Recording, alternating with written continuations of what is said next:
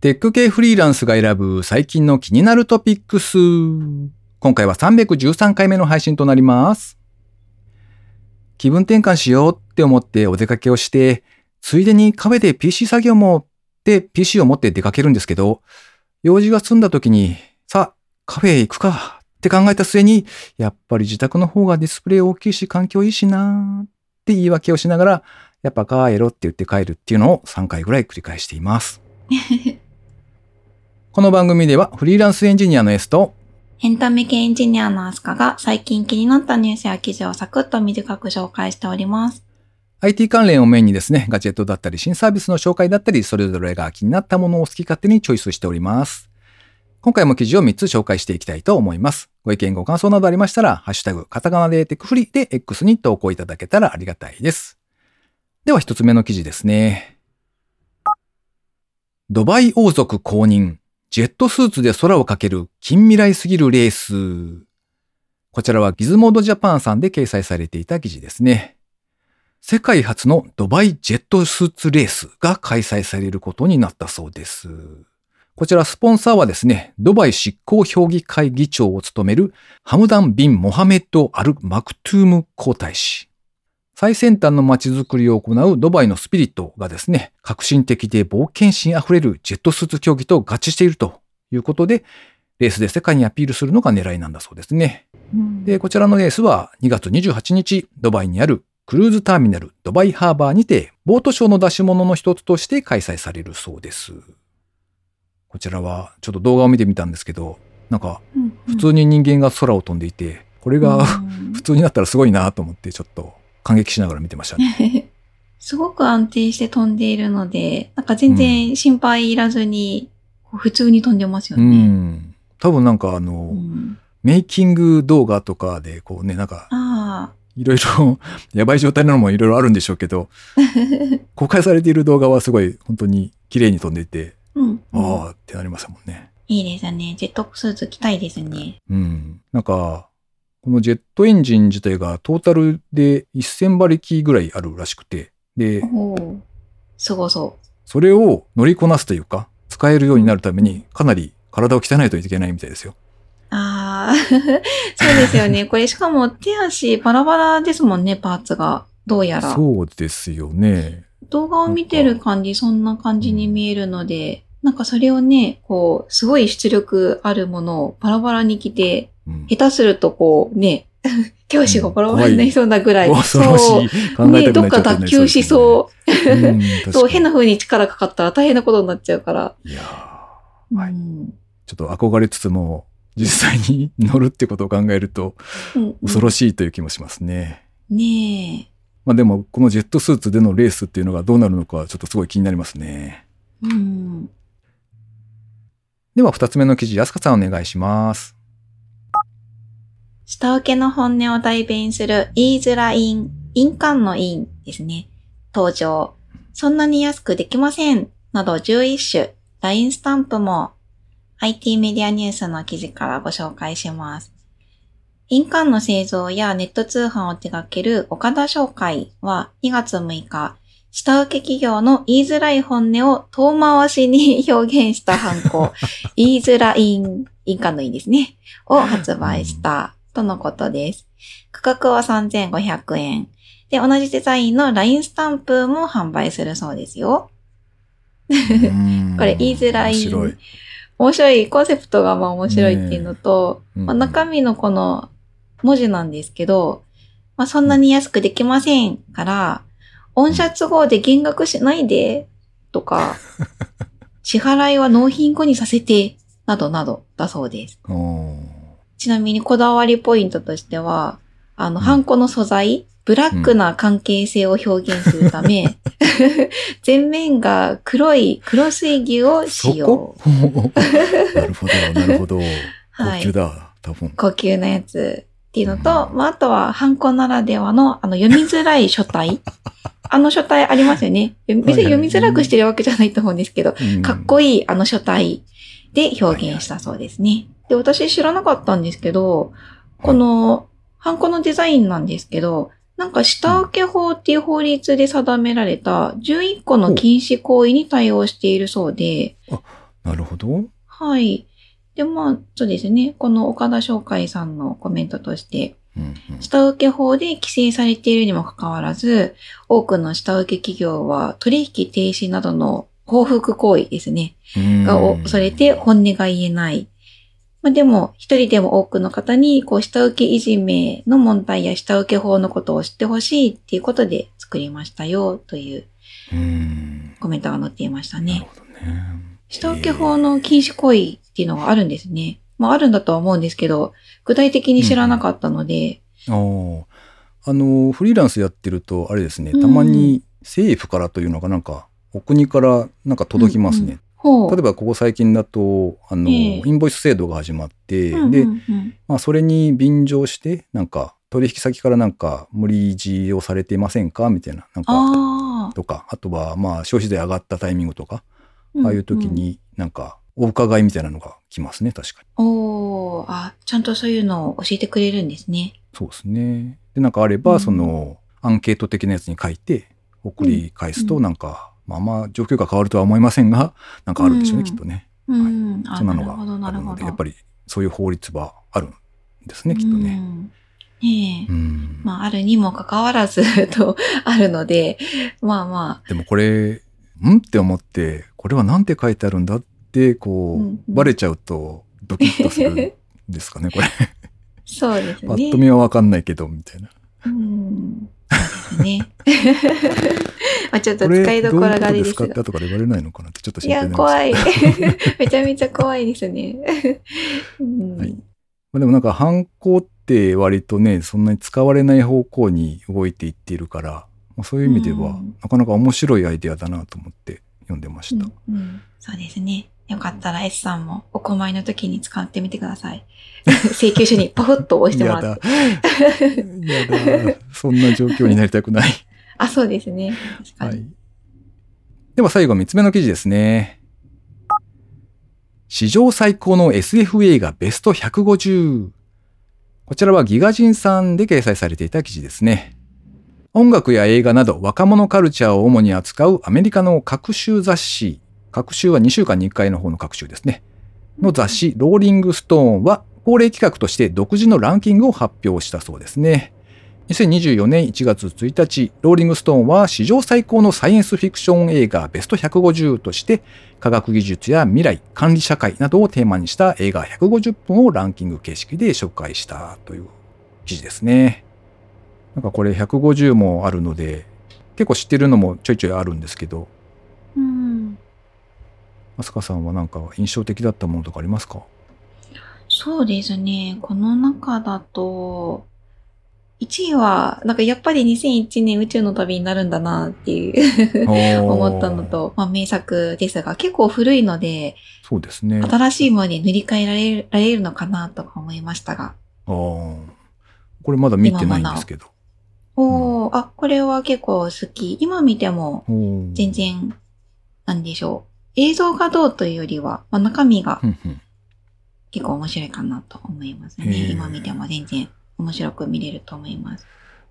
確か Amazon プライムでも見られるんですけど、あの、なんでしょう、うんウォッチリストに入ったままになってますね。ちょっと見あ、てみそう。なんですね。はい ぜひぜひ、はいそうですはね。その他は、個人的に一番好きなのは14位ですけど、メッセージ、これ、おお菓子のバカウケにすごい似てるって言われて話題になったあのメッセージですね。知らない。ウケのそうなんですか？そう、あのあ、バカウケってこう、うピーナッツみたいな形の、はい、あのお菓子。うんうんあれとそっくりな、こう、うものが宇宙から飛来する、そう、バカウケとか、バカウケじゃないですね。メッセージね。はい。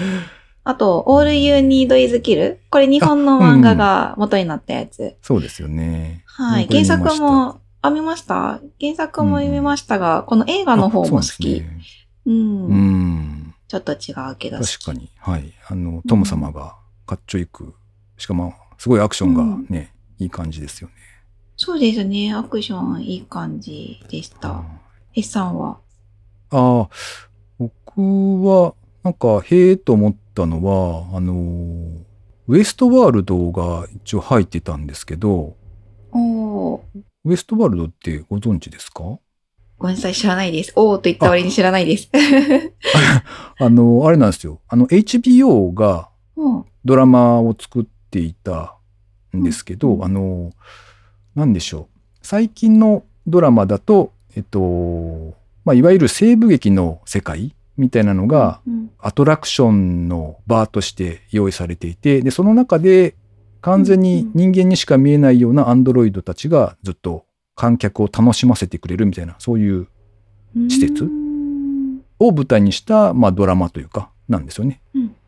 で、そういうのがあって、で、それすごい面白くて好きなんですけど、なんか実はそれ、もともと映画でだいぶ前に作られてたらしくてですね、同じ内容というか、あはい。で、あ、そうか、そんな昔からあったんだっていうのがちょっと驚きでしたね。101位なんですけど、ウエストワールド、うんうん1973年の時点でもう映画が、それができていて、で、ーうんそれのだいぶ後になって、まあドラマにもなっているみたいな、そんなあー、なるですほど。ね。ロボットたちの反乱系ですかね。そうですね。うん。この中にフィフスエレメントが入っていないのが、とても、あ、待って、入ってた、入ってた。。うん130位で入ってました。フィフスエレメントすごい好きなんですよね。あの、ダイハードのあの人、ブルース・ウィリス？あ、はいはい。が出ている。結構そうですね。見たことない気がするなあ、本当ですか？へー12モンキーズとか入ってるかな？はは、ありましたね。12モンキーズ。あれはブラッド・ピットでしたっけ？うーん。とかも結構好きです。へえ。なんか割とかなり昔の映画とかも入っていて、すごい、うんああ、こんないろいろあるんだなっていうのは、なかなか面白く見られますね、うんこのリストがね。はい。そうですね。最新のかものから、もう50年、60年前のまで入っていて、うんっていうか、この、最初タイトル聞いたときに、あの、史上最高って書いてあったので、おお、すごい全部入れるんだってちょっと思ったので、あうん、いいですね。あの、ー何年経っても変わらない名作がいっぱい入っていて、うんちょっと上の方から見たくなりますね。確かにそうですね。うん。ということで、今回紹介する記事は以上となります。続きまして、番組にいただいたコメント紹介のコーナーですね。まずは、モラピョンさん、いつもありがとうございます。ありがとうございます。会議用のイヤフォンは有線ですけど、マイクがついていないので、会議用に骨伝導イヤフォン欲しいですね。チョコザップはかなり会費が安いですね。やっぱりコアタイムはマシンが空いていなさそうですね。ユーデミー並みにキャンペーンしてるんですか？観葉植物って育てるの大変そうです。湿度などを適切に保たないとうまくいかなさそうです。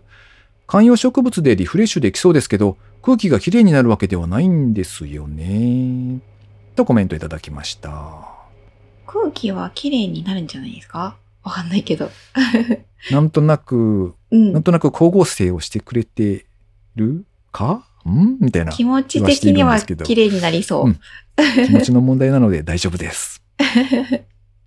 まあ確かにあの、世話をしないとなっていうのはあって、まあでもそれがね、いいのかなという気もしているので、村ビオさんもぜひお試しいただけたらと思います。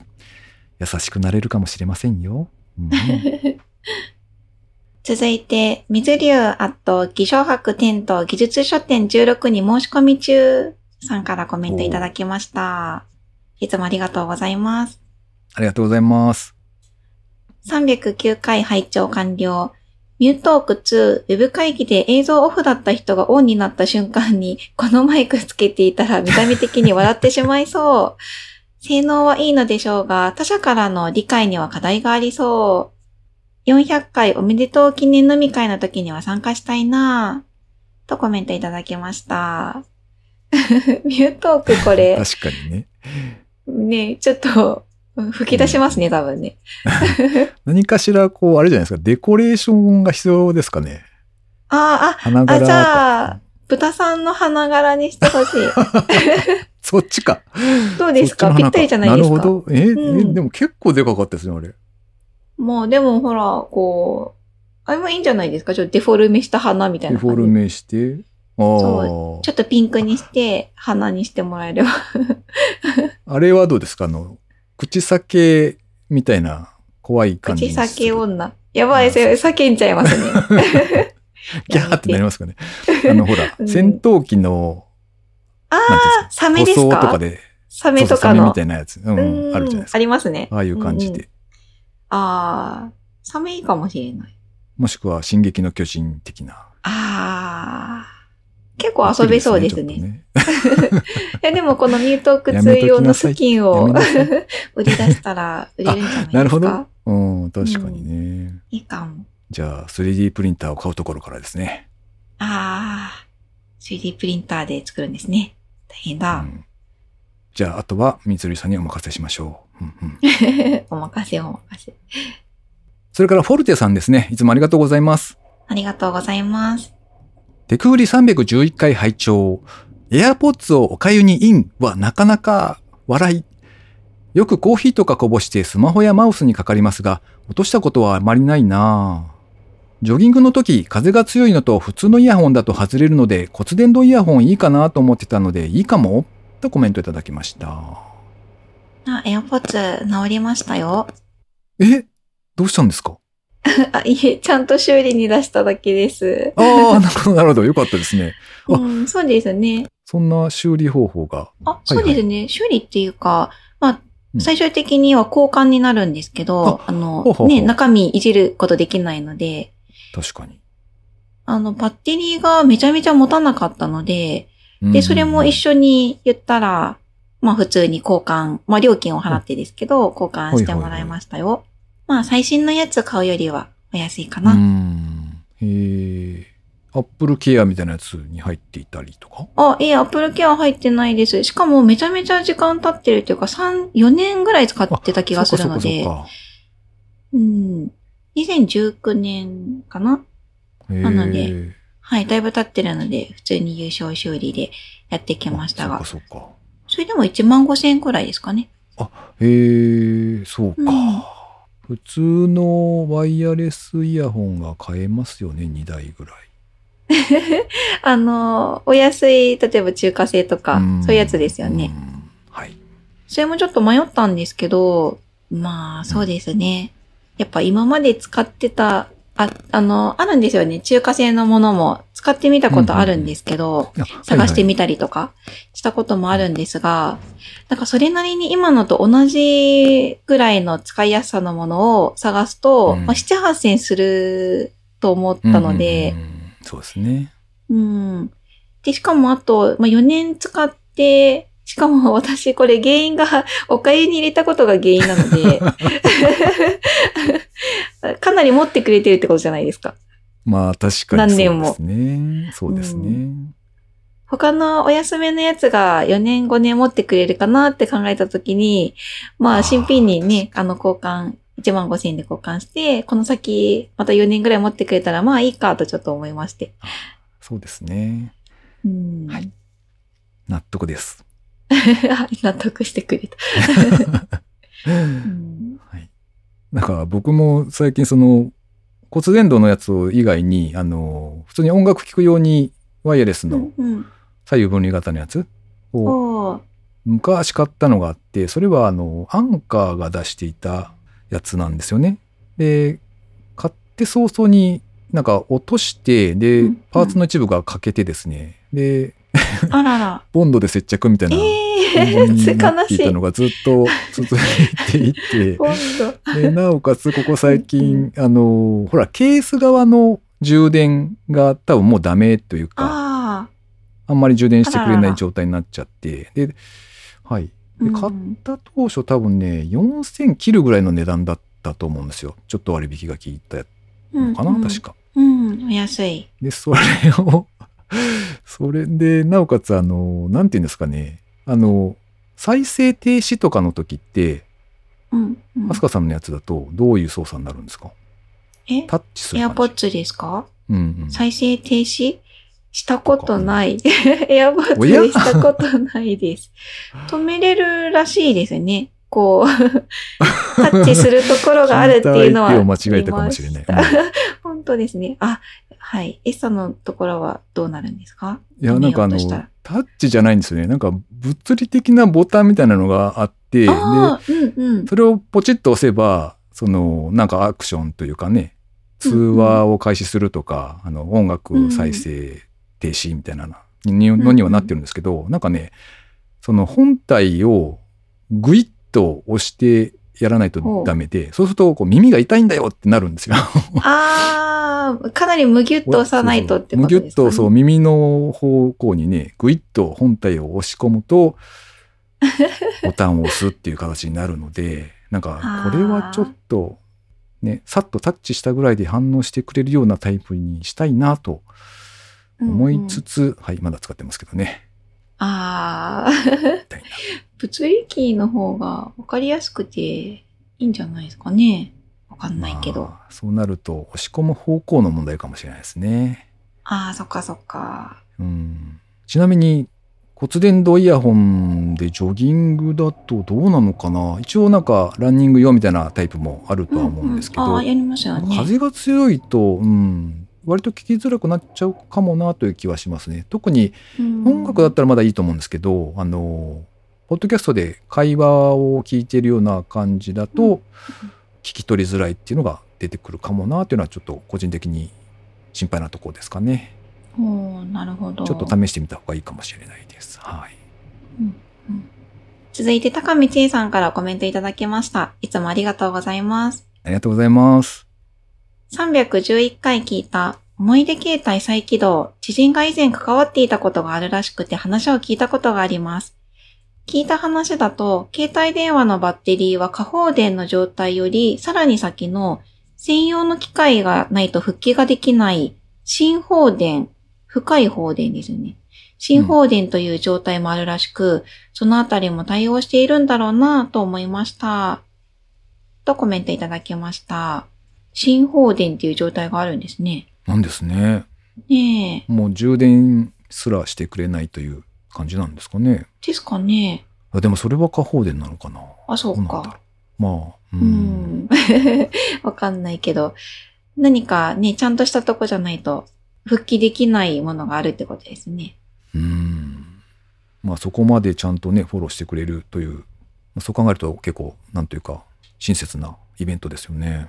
そうですね。あの、他社携帯も大丈夫っていうのと、すごい古いのも対応してるっていう話を、ね、前、記事で読んだので、それはなかなかすごいなと思いながら。うん。うん。思い出携帯ね。うちのガラケーそろそろ処分しようかな。中身を見て。今まで見てないならそのままでいいんじゃないかい、うん、はあ、そうですね。でもほら、なんか気になるじゃないですか。確かにね。何を写してたのかなみたいなのはやっぱわかります。うん。あ、それもだし、こう、古い写真とかはなんか拾っておきたい気がします。うん、わかります。そうですね。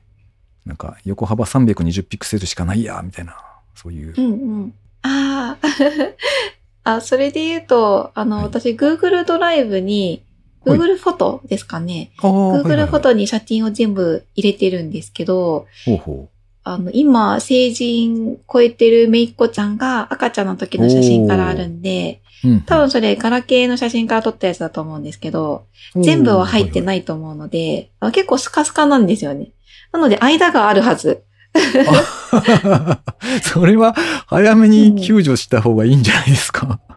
ああ、そっか。それこそ、充電しても復帰できない感じなのかな。いやどうなんだろう。うん、ちょっとや、充電してみようかな。今ならまだ？今ならってもうだいぶ経ちますけど。ねえ、ちょっとやってみようかな。もうすでに分鎮状態になってるかもしれないですよ。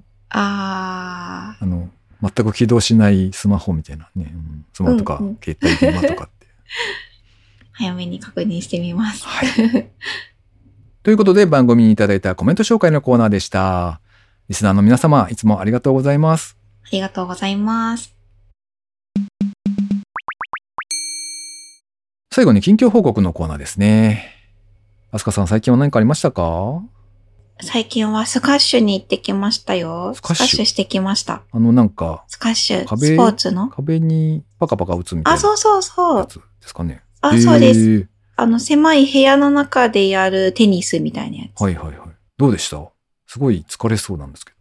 あ、そうですよね。なんか弾がすごい勢いで跳ね返ってきて、うん、えらいことになるイメージだったんですけど、違うんですか？うん、そんなイメージがあります。なんか思ったより、あの、普通にゆとりを持って対応できるぐらいのスピードで、なのでそんなにめちゃめちゃハードって感じではなかったです。よかったです。ああ、そうなんだ。へえ。うん。部屋の広さはどれくらいなんですか？部屋の広さが、え、うんどれくらいなんだろう。どれくらいって。動き回るから結構なうん。広いとこなのかな。スカッシュコートってきっと規格があるんですよね。コートは9.75メートルの長さと6.4メートルの幅、うん、のうん。約18坪。うん。そのくらいな感じ。いや、なんか、どれぐらいの感じで動き回るのかなっていうのが気になっていたのでした。は い。思ったよりは広い感じでしたよ。コート自体はなんか結構自由に動けるのと、あと、思ったより広いので、で、弾が弾まないんですよ。知らなかったんですけど。ああ、そうなんですね。そういう球になってるってことか。そうですね。あの、ゴムのヘニョンヘニョンっていう、まあうんうんうん押せば潰れる弾なんですけど、あの、うん全然弾まない弾でして、ほうほうほう。なので、その、それなりにちょっと広いなっていう距離を、こう、壁に反、反射して飛ばすのには、うん結構コツがいる感じでしたよ。割と力強く打たないと、ボテッとなんかう落ちちゃうというか、戻ってこなくなっちゃうって感じなんですかね。そうですね。あの、なんだろう。遠くにというか手前の方に飛ばそうと思ったり、あと壁に跳ね返るぐらいうん。になると、結構パワーもいると思います。ああ、なるほどね。ただ当てて戻ってくるだけだったら、あの、パワーっていうよりはコツなんだなっていうのがやってるうちにちょっと分かってきたんですけど、でもやっぱりこうどっかにバウンドしてってなると、どうしてもなんか勢いがそがれてしまって、うん。うん私は結構力入れないと。男性だったら別に普通に振ればいいのかもしれないですね。なるほどね。うん、4畳半ぐらいでやればいいんじゃないですか、じゃあ。狭い、怖い、早い。あの、やっぱりこう、うん狭い中で二人入ってやるとなると、こう、ぶつからないか心配なのと、あと球が結構うんあっちこっち飛ぶので、うんあの、やっぱりぶつかったりしないか心配になりますね。ああ、やっぱそうか。うんじゃあ4畳半の部屋でスーパーボールでやればいいんじゃないですか？すごい跳ねるやつ。ピヨピヨになると思いますね。当たると結構痛そうですね。あ、そうですよね。アウチ、アウチ、アウチみたいな。一度やってみたかったので。うん。一度やってみたかったんで、楽しかったです。そっか、いいですね。うん。割と近所にあって、あの、一時、あの、コートというか、スカッシュのコート借りれるところが割と近所にあって、1時間800円いくらだったかな、あ、へえ。いいですで、ね。1時間以上やれる気がしないので、うんその気がする。うん。5分ぐらいでちょっと。気軽に行ってう、んもうちょっといけると思いますよ。もうちょっといける。そうかう。ん。気軽に行けるので、ちょっと運動がてら、しばらくスカッシュやろうかなって思いますよ。へ S さんはどうですか？最近何かありましたか？ええー最近は何事もなく 過ごしていて、何はおとなしくしている何も言うことないな。そうですね。おとなしくしてる気がするな。うんうなんん。で、まあ、あれですね。最近読んでる本でも紹介しておきますと、えっ、と、うんうん365日で知る現代のオタクの教養っていうやつですね。オタク。はい何オタクなんだろいや、どうなんですかね。まあ、割と、うんまあ、サブカルとかのね、オタクのイメージなんでしょうけど、なんかほら、アニメうんうのん映画とか、う。うん。まあ、そのストーリーの中で、こう、ふと、なんか本が出てきて、そこに書いてあるタイトルを調べてしまうみたいなことってありません？ああ、あります。ん ありますな。んか、そういうシーンを思い出して、おちょっとなんか読んでみようかなと思って、はい、手に取ってみたわけですが、まあ、大体なんかあれですね、歴史とか、あと、宗教関係のネタはやっぱ多いですね。ああ。うん。神話とかそういう感じですか、うんうんそうですね、神話とか、あと、まあう、んいわゆる科学的なものもあるし、もしくはちょっとオカルトチックな話なんかも入ってるみたいなイメージかな。うんなんか中二っぽい感じ。その通り。はい。そのとだいたい想像つきました、中身が。あの、前書きのところをちょっと読んでしまいますけど、1日1ページずつ読み進めることで、オタク的、中二病的好奇心と妄想力が高まるはずって書かれてます。へえ。なんか今のところは本当に1、2ページぐらいしか読んでないんですけど、あの、うんうん。割と本当に1ページにコンパクトにまとまってるんで、なかなか面白く読めるかなというふうに思ってますね。うんうん。この番組へのご意見ご感想などを絶賛募集中です。X にて、ハッシュタグ、カタカナでテクフリをつけて投稿していただくか、ショーノートのリンクからですね、投稿フォームにてメッセージをお送りいただけたらありがたいです。スマホ用にポッドキャスト専用の無料アプリがありますので、そちらで登録とか購読とかフォローとかのボタンをポチッとしておいてやっていただけますと、毎回自動的に配信されるようになって便利です。えさん、恵方巻き食べましたか？節分でしたよね。うんうん。食べましたね、そういえば。うん。今年の方角、食べましたけど、方角とかは意識していないし、普通に食べました。うんうん。普通。なんかあれ、お作法みたいなのあるじゃないですか、確か。静かに。はい。え方角、え、静かにってあるんですか？確か黙って食べろみたいな話だった気がするんですあ確かにありましたね。忘れてました。しかも一気食いみたいな。あー、方角しか覚えてなかった。ああ。なんかあった気がします。あ、なんならうち切っちゃいました。うん。スライスしちゃいましたね。そうそう。しかも、あれなんですよね。あの、なんて言うんでしょう。あの、普通の一本の長さうんうん。じゃなくて、あれを半分のサイズにしてあるのが結構売ってるんで、あそれを買ってきたんだような気がしますね。ー。うん。さらにそれを切ってましたよ。うん。あ、さらに。はい。まあ、まあきっと大丈夫でしょう。気持大丈夫でしょう。ちの問題です。はいうん今年一年きっといいことがありますよ。